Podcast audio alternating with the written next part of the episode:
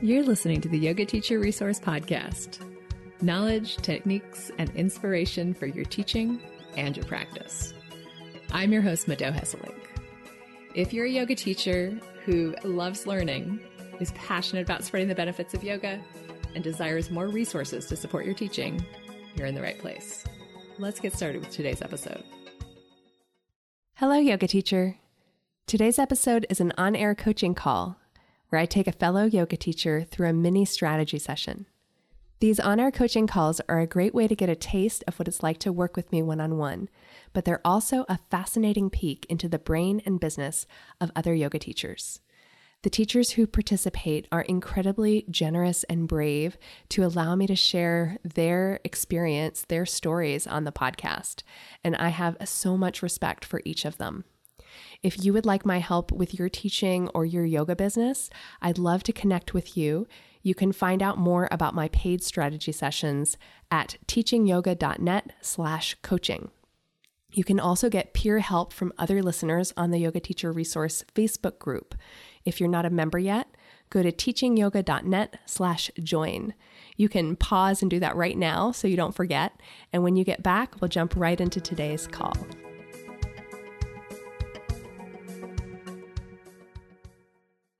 By the way, I love your podcasts. I mean, they. I am so glad. I, I, I don't even remember how I happened to come across you. I think you were talking on another podcast, MBO, and then I just started listening to all your podcasts. And I'm just started the last one you put out, I guess this morning, and I uh, just started that one. But I love them. Thank you so much. Yeah, you're just very inspiring, and uh, you articulate everything so well. So it's it's really nice. So, how can I help you today? What would you most like to focus on? Um, well, being a new yoga teacher, um, although I've practiced yoga for a very long time, on and off, I'm uh, a little concerned that because of my age, being I, I became a yoga teacher at 55, I don't want to. I want to have a focus. I want to find my niche. I don't feel I have enough time to uh, explore uh, but I want to find something that I love, a group of people that I love to teach, and I think I know who they are. Uh, it's just finding how to appeal to them. And being a new teacher, I feel that you know maybe that's that whole imposter syndrome, which I learned through you. You know, I feel I am not ready as a teacher mm. because I'm new, although I have so much to bring and offer. Because yoga is not just about postures; it's about the whole spiritual and the emotional aspect as well, which I I have a lot to offer in that respect. What's the feedback you get from your students? They love my class. Uh, they just say they love my class. I get the feeling they love more the spiritual part, which uh, I'm glad because I, I want to um, everyone to leave with that really take away. Mm-hmm. Um, so I, I feel I'm doing something right, uh, although I don't know where I can improve or change or and i also feel that uh, sometimes i get tripped up as far as my confidence is concerned when someone comes to class that maybe does like i teach a very beginners type or maybe they're more power and maybe i know that their energy is just expecting something different and and then i get tripped up you know that that, that confidence just starts to uh, and then I, I but i know it's ego so i'm working on that that that aspect yeah. So I've, of course, experienced exactly what you're talking about. You show up to class and you're expecting your group, and then there's somebody there, and you can just tell. And maybe you're projecting because sometimes it's not actually even true, right? Sometimes that right. person after class comes up to you and is like, I love that class. Oh my God, it was so great. And you hear a little bit of their story, and it's like, oh, that was a story I made up in my head because right. that person is thin or because that person is young or whatever it is. So, right but I totally understand that experience. And it's disconcerting and it kind of throws you off your yes. it throws yeah. you center. And i think it's good to talk about it. I think it's good to have a format to to explore it and to acknowledge wow i was thrown off by that. And there's no way for us to please everyone or be the right yoga teacher for everyone. Good point. So it is okay for somebody to not get what they were expecting out of your class. Okay. If you have a clear intention for your class, it's more in integrity for you to just teach exactly your intention. Look at the faces of the students that you know came for what you're teaching and allow your the, these other humans who came to your class and we don't know what their story is allow them to have whatever experience they're going to have. You have teenagers. I do. Like i do. Yeah. Have you ever noticed have you ever had the experience that your teenagers often will project onto you? Like you said something that you thought was pretty innocuous and all of a sudden they have a story about what that means mm-hmm. and how you should have been different. Well it's the exact same thing. As a parent you know i think most of us know that it's our job to stay in our center and to say well it doesn't matter. You're allowed to project onto me but i don't need to leave my center. I don't need to engage in this drama and start yelling back at you just right. because you had an emotional reaction you're allowed right. to have your emotions you're allowed to have your reactions and I get to stay in center. Right. And so I would say in a yoga class, it's the exact same thing where when you notice that you're off center, it's like this little trigger of attention. Pay attention to me. Something's going on here. There's there's an opportunity here. Oh my gosh, okay, here's this story. How do I come back to center? What is my plan and my ritual for coming back to center at that time? So you know this happens, you know it's going to happen because it's a really common normal experience. Have a plan. Right. For bringing yourself back and remembering this is an example of what could be a plan. Take a moment, sit there, close your eyes, and remember who you're there to serve and what your deepest intention is for teaching. Connect to that, then open your eyes and start teaching. Okay. That's great. That's a great. Uh, that's a great exercise, actually. Yeah, I mean, and there's lots of different ways you could do it. You can personalize it in any any way that you know is going to help you remember what's actually important here, which is not that everybody's happy or everybody's pleased with you or everybody likes you. Mm-hmm. Right, right. That's that's the part part I'm working in is, that whole part of of uh, wanting to be accepted and and that validation that I'm, I'm really working on separately outside of yoga. Um, it's just, you know, it's old energy that I am trying to let go of. And I, and, and, and this forces me to this, that this scenario that I just explained to you, which ironically happened this past week, which was very appropriate because I'm talking to you about it. So that, was very synchronistic. But yeah, I, I need to come up with like a trigger or a way of of centering myself and detaching from that ego based emotion that comes up. Yeah, think of the emotion as the trigger. When you notice the feeling of anxiety or fear around not pleasing people, mm. that's your trigger to do your ritual. That's your trigger to do your, I consider that self care. That's a self care moment. Right, right, right, right. I'm curious, what do you do when your teenagers have that experience of not being pleased with you? How do you? Well, I have to say it doesn't come up often. I have boys, so they're very mellow. Um, I, am hoping that it's from uh, uh, raising them in a very spiritual like environment, um, that they've learned to um, process things.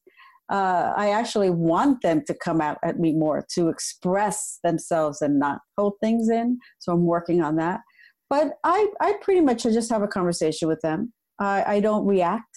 Um, I because I want them to express any emotion in the safe environment that they are with me before they take it out into the world. Do you ever have the urge to react? Oh, of course. I'm Italian. I react. yeah. So, what is it that allows you that awareness in that moment of noticing I want to react and I I'm not going to? I I just think it's just taking a breath uh, and and just centering myself really. Um, Do you think on some level you're remembering what your deepest intention as a parent as is yes. as a parent? Yes. Yeah. Yes. So I think it's the same in your class. Okay. What's why are you actually here? Okay. And I have to I have to say that so far I'm very pleased with the the way things have been going. Um, there was some growth period after learn uh, becoming a teacher, and um, as is starting any new career, because it's not easy to be, have, have a practice for so long and really transfer the skills. But I know I'm a teacher by nature, so that I was really kind of, and I really immersed myself in my classes and learn and, and really trying to be trying to be the best teacher I can be uh, on all levels, you know, just not uh, cueing the, the body and, and all that, but also just bringing a different, more spiritual awareness. Because when I started coming back to the practice, I noticed a lot of that was missing. Where I started yoga 20 years ago or 25 years ago, there was more of a spiritual aspect, and now it's more power yoga and, and all that. And, and one of your last podcasts talked about that. That seems to be the growing trend, right? And there's an a saturation of that where I'm trying to hone in on more of I don't know, just balanced approach to my classes. Yeah. I wouldn't necessarily say that that's a growing trend. I would say that it's a trend that's reached its peak, and there's actually other types of yoga that are more growing at, mm-hmm. this, at this point. In a way, even though it can seem like a lot of people expect power yoga, but there's so much of it out there already. I would rather be in a niche of something else where you can be exploring a less commonly seen type of yoga. I think that's much more interesting and much more exciting. Yeah, I agree with you. I, I'm uh, the power yoga doesn't resonate with me my true intention has been to appeal to individuals who've never taken yoga, who at an age, maybe they're my age or younger, even or older, who I want to introduce yoga to so that they're they start to feel good. And like I said, yoga, not just the postures, but the whole aspect of it. Because I think that they're missing out. Maybe there was a timing for them or um, a, lack of confidence in approaching yoga. And so that is really where I want to focus the areas of, of my focuses. And you said in the intake form that you filled out that you want to focus on women who have spent their entire lives taking care of others. Yes. And there does come a point in life where, for most women, most caregiving women, that the majority of the people that they were spending their time caregiving don't need them anymore or don't need them as much. Right. And so I think there's this really common pattern where women are focused on giving, giving, giving, giving, taking care, taking care, taking care. And then a space is opened up in their lives. And when that space is opened up, you know, sometimes we call it the empty nest syndrome. It's not like it's not necessarily like this joyous space. It could be that way. I hope it's that way for me. It's a yeah, me way, too. It's a long way off for me. I have I have a three and a half year old yeah. and a teenager. So, but I I will have a partially empty nest soon. Yeah, and and I hope that that's a joyful experience. But for what we hear, I haven't experienced it yet. But what I hear is that for many women, there's this very deep sadness and this emptiness, and probably this realization of maybe I should have focused on myself a little bit more over the past two or three decades or four decades, or however long it takes.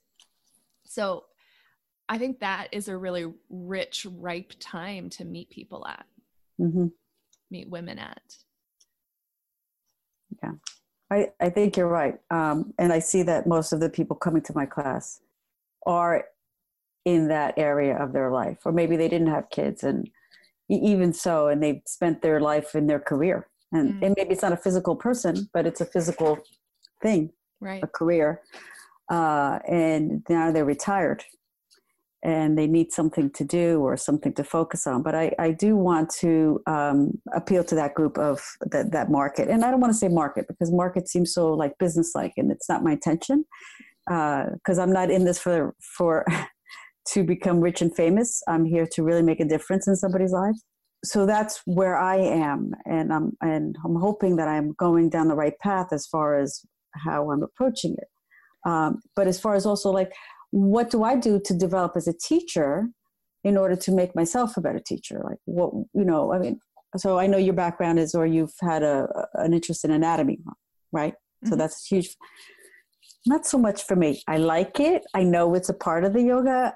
I don't feel like I need to spend years uncovering the details of, of anatomy, but is there something else that, or some other type of training that I can use to uh, incorporate in my classes for this quote unquote uh, market, lack of a better word? Are you talking about anatomy specifically or? No, I'm no. talking about any other type of training. Is it restorative? Is it like I do yin is a big part of my training. I, I fell into that because I didn't fall into it. After my initial 200 hours, I immediately thought, wow, yin seems to be something that I feel intuitively is going to be really good for people who do power yoga or CrossFit and now, you know, and men who want to stretch because that's what they feel yoga is about stretching.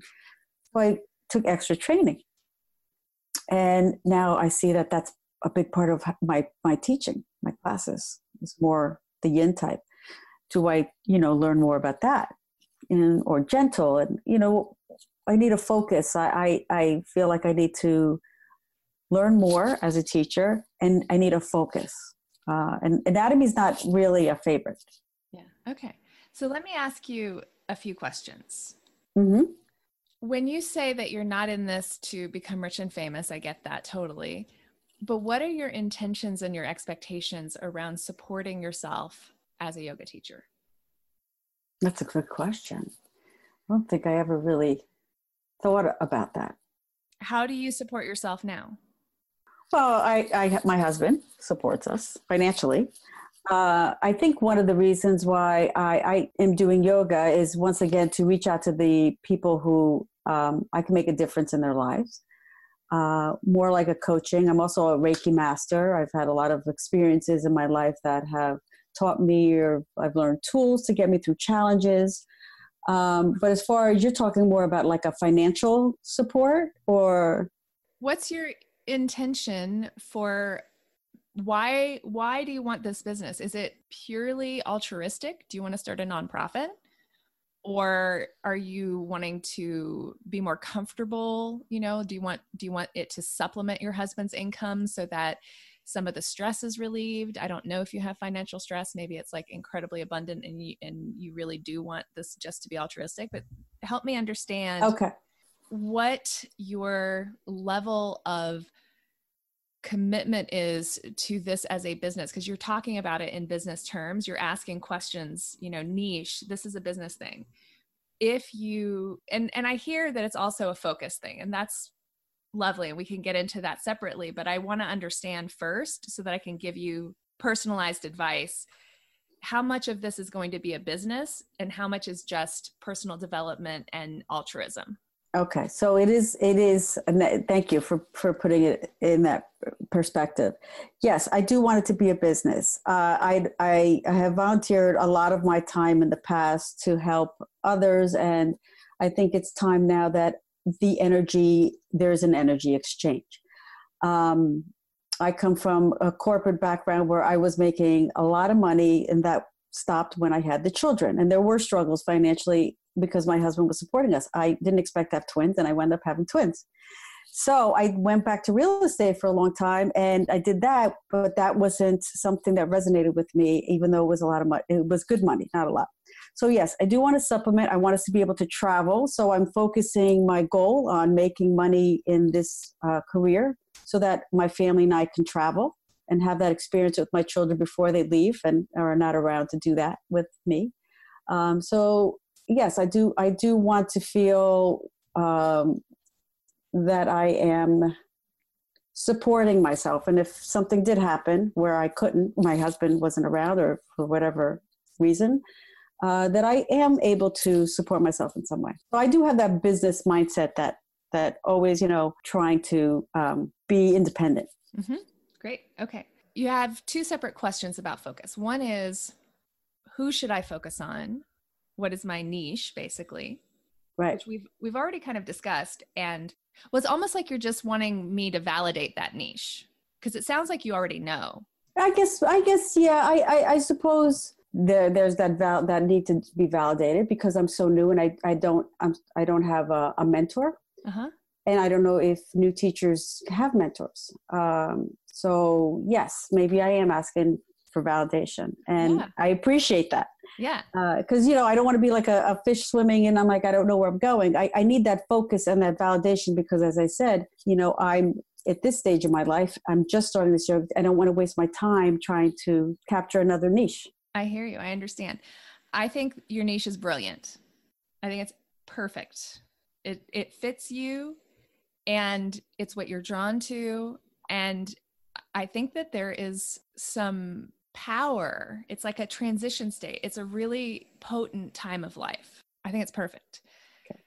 I think new teachers absolutely should have mentors if at all possible. And this is a conversation that's happening world around the yoga industry right now. There's a lot of discussion around this as the Yoga Alliance is updating their standards. One of the big things, I think this came from their from their survey that they did, Mm. is that people are saying once yoga teachers graduate from their teacher training, they need to not just be dropped out into the world and kind of just figure things out on their own. That's the moment that they really need one on one personalized support. So I would highly recommend seeking that out for sure because we all need somebody to check in with and say, is this idea crazy?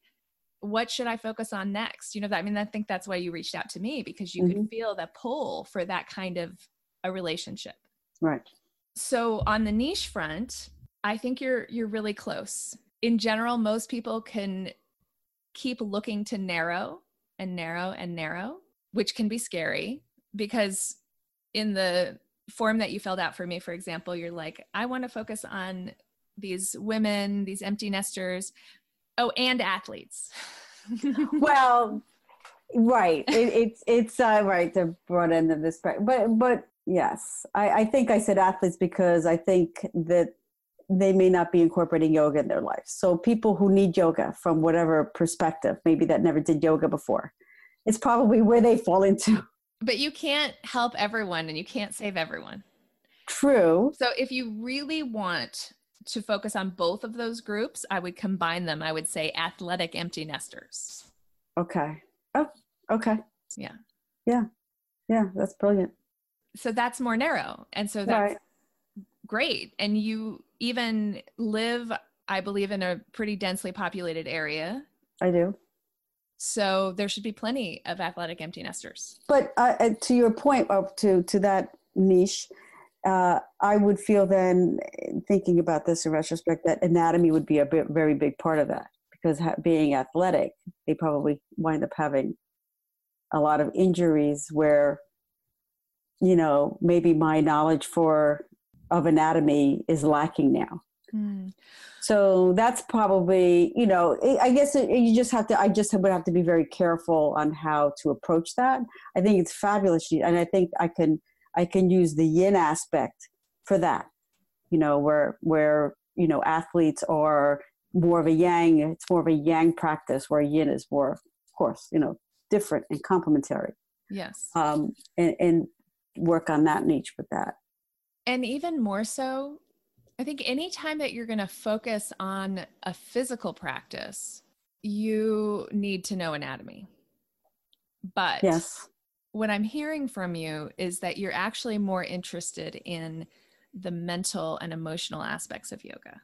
hmm And in that case, knowing anatomy is less important. Right. Especially if you offer a slow moving practice, which yin is, and you offer a lot of space for people to find their own way in and to explore the shapes more somatically rather than goal oriented way. Mm-hmm. Now, I will say that with this population, there may be a disconnect between what you see they need and what they think they need. Okay.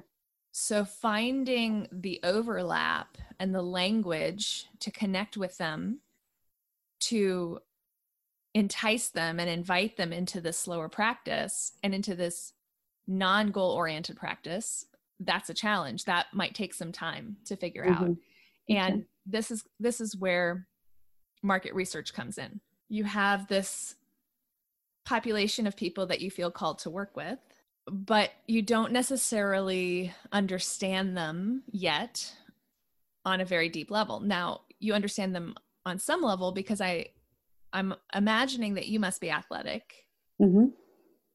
and you're not quite an empty nester yet, but you can see that in your pretty near future. Right. The market research comes in where you find actual human beings who fit this description. And you sit down and you have conversations with them. You uncover what it is that they think they need help with. Okay. Because what you think they need help with might be true. It might be more accurate than what they think they need help with, but it's not going to help you get them in the door.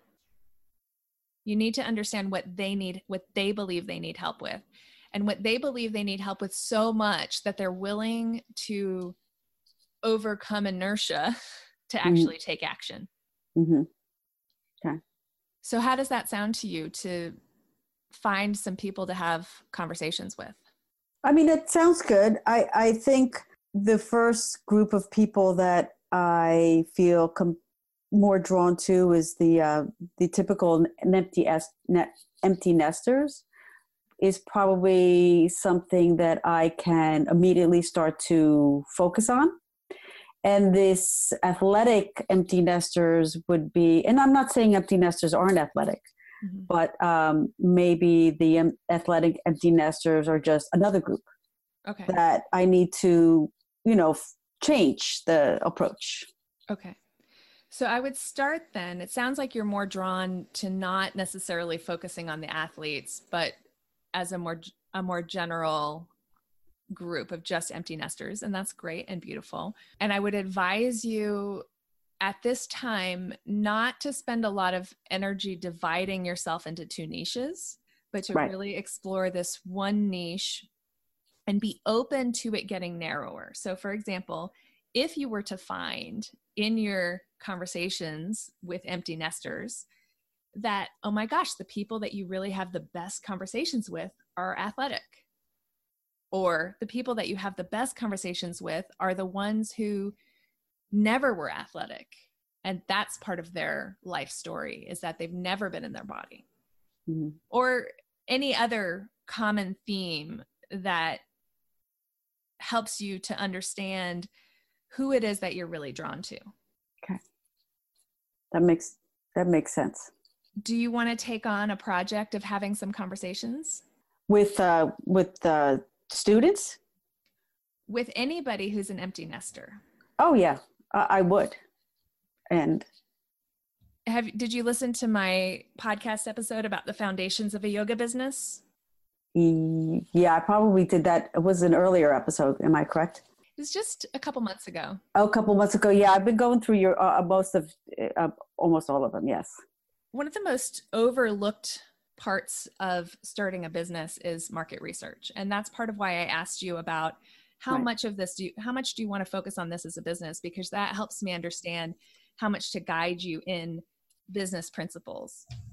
And so to have these conversations with people to truly understand the hopes fears and desires of your customers is is the step that i think most entrepreneurs skip mm-hmm. so that's the place that i would really begin as far as the business development goes okay that makes sense yeah I've been in business for a really long time. And because I was a yoga teacher and I never, until a few years ago, I never took any business training, I didn't even have any awareness that this would be a step. But mm-hmm. once I got educated, I had a hundred conversations with yoga teachers in over the course of about four months. So that was a pretty big project. Wow. But it was the foundation of this podcast and it was the foundation of everything that I've been doing since then. And I continue to be in conversation with my clients and with my potential clients to try to understand these key pieces about them their it sounds a little bit cheesy but it's their hopes their dreams their fears and their anxieties. Because these are the emotions that drive us to take action. Right. whether it is kind of on the negative side of i'm afraid something's going to happen or i'm i'm uncomfortable and i want to get out of pain or out of discomfort that will drive us to take action or on the positive side i have a vision i have a dream i want to create something i want to achieve something that will drive us to take action. So that's what we really need to understand about our clients. Their motivation. Yeah what motivates them what drives them. When I do um, coaching packages with yoga teachers, one of the things that we work together to uncover is what emotion drives that individual most. Mm-hmm. Some people are driven by anxiety, some people are driven by joy, some people are driven by a feeling of accomplishment. So when we understand what drives people to take action and even if somebody's driven by anxiety, I usually keep digging to see what positive emotion drives them because that's what we want to generate. That's where we want to work from. So that as we keep working together, that we make sure that we're creating that emotion in on a regular basis so that it's not just kind of trying to come from a logical mm-hmm. perspective but that we use the way that people work on an emotional level to help them achieve what they want to achieve. Right. So you will do that too. And I know that you'll develop your skill in doing that more and more over time because that's your focus. That's your mm-hmm. where your passion lies in the yoga. It's very interesting that you mentioned that because I keep asking myself, how do I survey my clients or how do I survey students to see what they need, what what they want changed in the way I teach or the studio that I teach at. And and I'm stuck because I don't know how. Like you don't want to stop a person. Hey, how did I do? Did you like that class? You want to fill out a survey. You really can't. But at the same time, I'm interested in learning what it is that they want for their practice so that I can help them. I can make the changes I need or, or learn different tools. And then you mentioned the market research, so that makes total sense to me. It's just how to approach that. So, mm-hmm. Yeah, I think surveys are great. I think that they are a little bit more limited in their usefulness as far as how much time are people going to take on the survey and how honest are they going to be. Right. That's why the one to one conversation best is even in person where you're looking in each other's eyes and they can really explain in detail the motivations and the reasonings behind their answers and the easiest way to do that is to well there's there's a couple ways but with your current students yeah you do stop them after class and you say hey i want i want you to know that i really enjoy having you in my class and it's such a pleasure that I'm wondering if you'd be open to getting together for tea sometime so I can pick your brain a little bit and figure out how to get more people like you into my class. Right.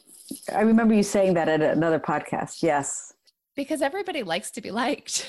Not all teachers are genuinely interested in in making the changes or to to better their their uh, their classes for others and and I want to maybe it's because of who I am, not just because I'm a new teacher, but because I really want to incorporate what the students want and do the best for the, the class. Yeah, and, and be prepared that they may not have strong opinions. Mm-hmm. They come and they're looking to you to be the leader. So they like the class well enough and they don't really think about it afterwards. They don't think like, oh gosh, I really wish Rose would have spent more time in yin or like you know what i'm saying like they come right. to the experience they enjoy the experience they go home and they live their lives right so depending on the person now there are some people who have lots of opinions about everything and then you have to take them with a grain of salt because they might not be representative of everybody else. Correct.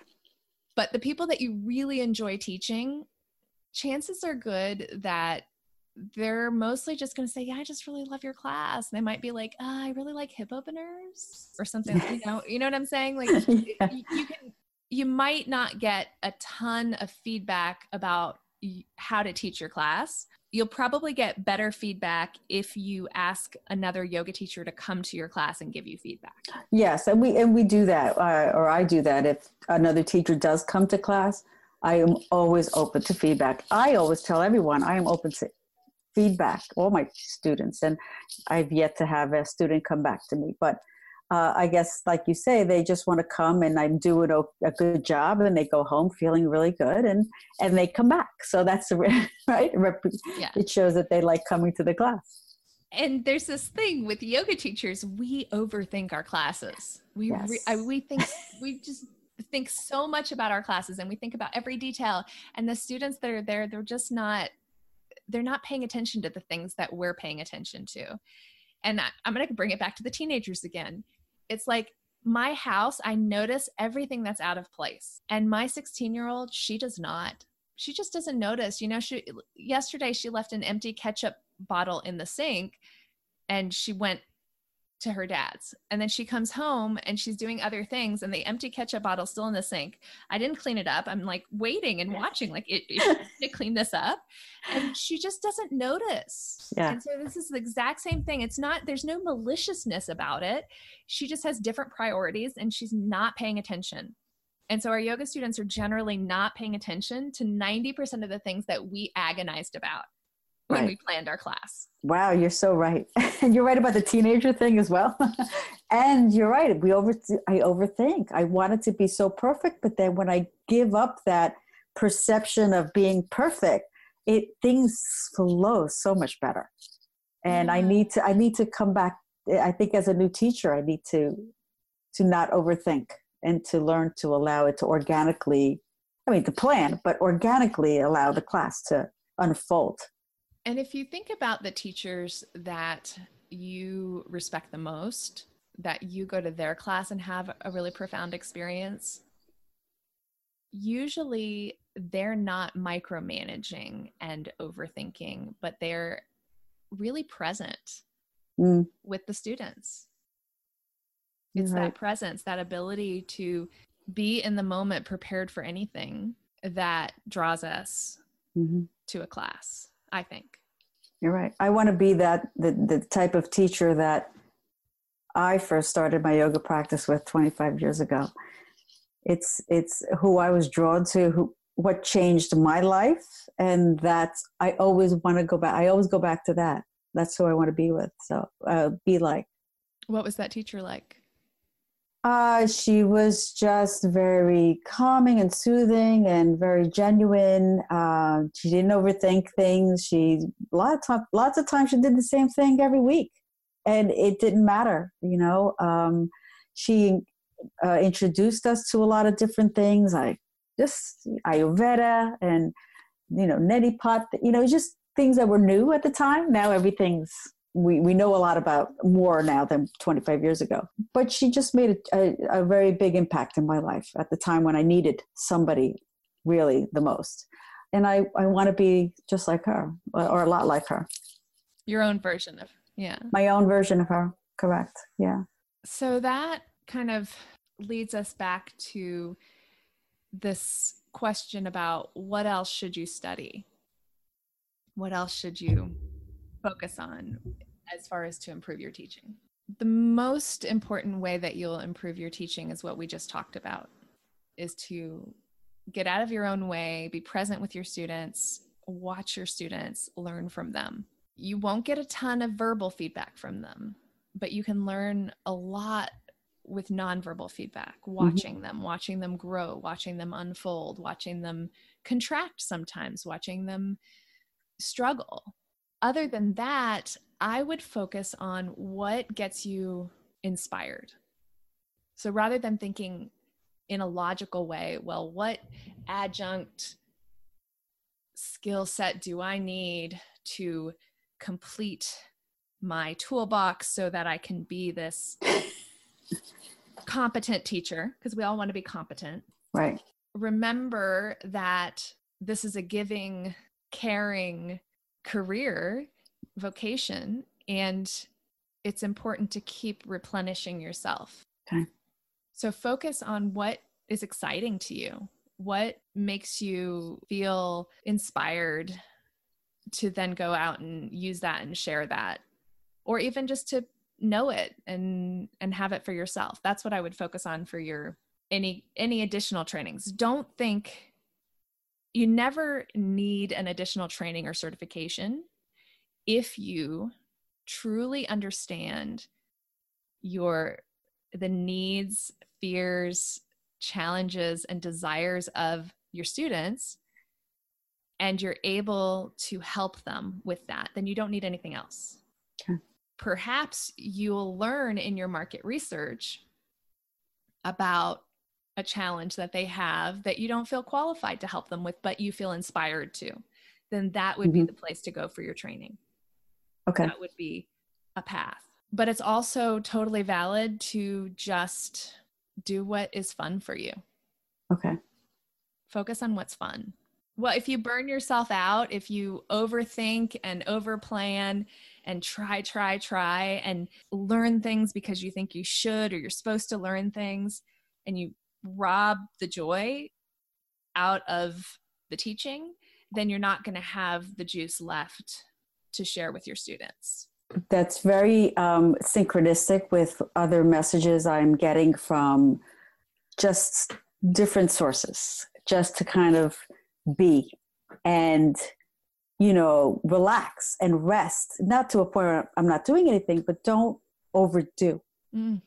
Mm. So it really kind of validates what I've been hearing. Um, so, yeah, thank you for that. The other thing I would focus on is a community of teachers and perhaps a mentorship relationship or a few mentorship relationships because I think that you can get more value in a one on one session where there's that direct transmission happening and the focus is exactly on where you are in that moment and it can it can follow your passions it can follow where you are what you're challenged with rather than trying to meet the needs of a group all at once and have this set curriculum. Not that there's anything wrong with taking a workshop or taking a training when it's taken, especially when it's taken either to fill a gap that you see that you really feel inspired to help your students with,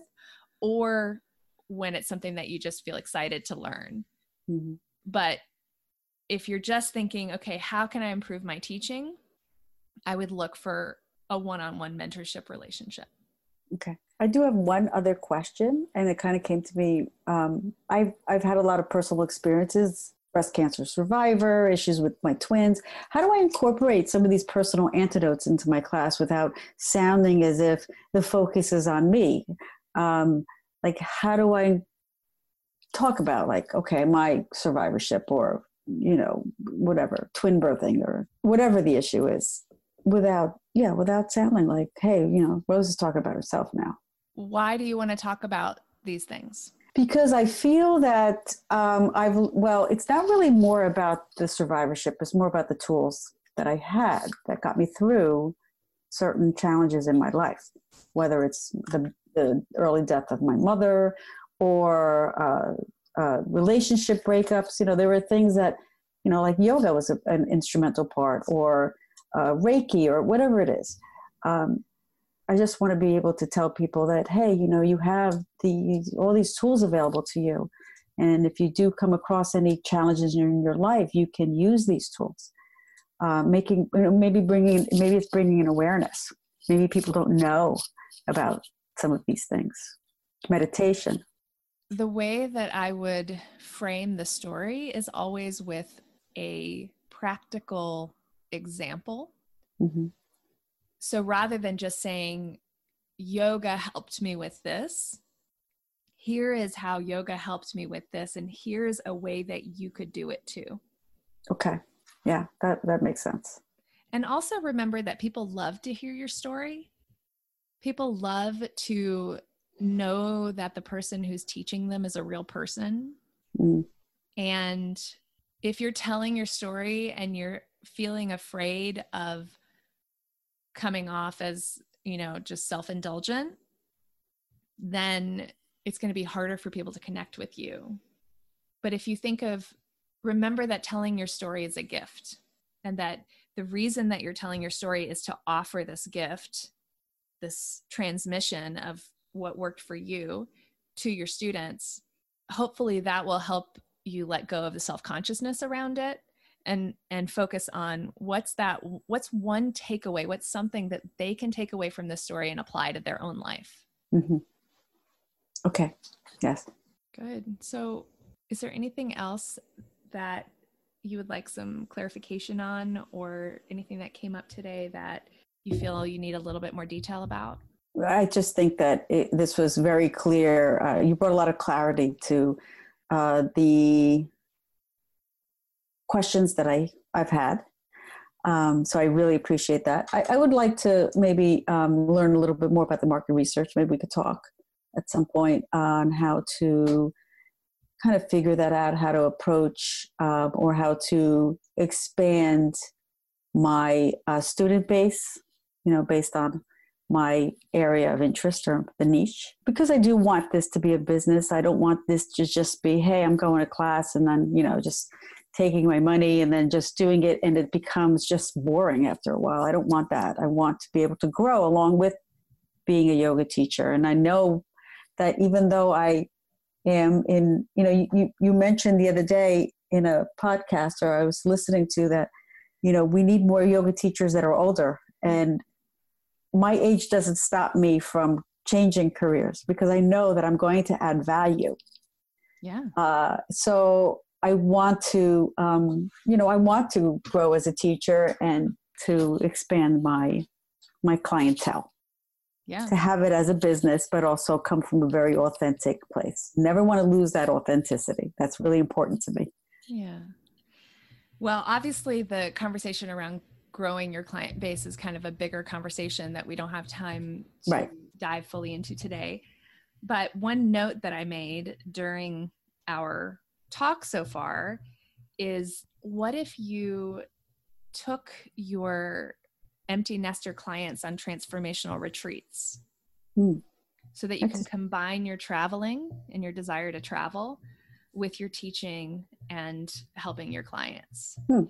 and so that's a bigger a bigger level offer and it's a place where you could apply a lot of different types of teaching into the retreat so there could be some more active yoga practices. There could be some more quiet practices. There could be meditation. There could be journaling, small group type of exploration work. And there would probably be community building and commiseration involved with that too. I love that idea. I think it's a little daunting because I know planning something to that extent, but it could be local. It could be something in New Jersey just maybe a few hours away or an hour away at a place that we are just kind of focusing on ourselves. So that you know that's i love that idea. I think it's smart to to start small. You could even start with a one day mini retreat where there's no food or lodging or anything like that involved mm-hmm. where it's just a day and there's several different components to the day. And I you love all, go to a restaurant for lunch in the middle. That's a great idea. I really love that. Well, eventually it could, you know, the idea would be to have it eventually be far off and you know you don't have to do all that planning yourself because there's retreat centers that take care of everything for you they take care of the booking they take care of the meals they take care of the lodging and all you have to come up with is the people and the curriculum right so that's a little bit more realistic. Yeah, that's a great idea, actually. I love that. And then empty, and, and, and if we think about the market niche, the empty nesters really don't have anybody else to worry about except themselves. Right. And they might have a little bit more disposable income. Right. And they might be like you thinking, I want to travel more. So here's a great opportunity for them to travel in a way that's very safe and contained and is maybe a baby step into traveling. Wow. It's a great idea. Thank you. Yeah. Yeah. Well, Rose, it was such a pleasure meeting you today. Thank you so much for letting me record this and share it with the podcast audience. Thank you. This was so inspirational. I, I truly appreciate your time and inviting me on the show. Thank you so much. Oh, it's my pleasure. Thank you again to the generous and courageous yoga teachers who participate in these coaching calls. I've had so many listeners reach out to let me know how helpful they are, and that would not be possible without the passion and vulnerability that you embody. And thank you also to each of you who listen all the way to the end, and most especially to those of you who leave reviews and who reach out to me to let me know that the podcast has impacted you and helped you. I'm grateful to get to support you and your teaching through the podcast, through workshops, trainings, and one on one strategy sessions. If you'd like to find out more about working with me one on one, you can do that at teachingyoga.net slash coaching. Until next week, just a friendly reminder to prioritize your personal practice and whatever you do, whatever works for you for self care, so that you have the resources to be able to help others and be there for others. Thank you so much for listening. Have a wonderful week.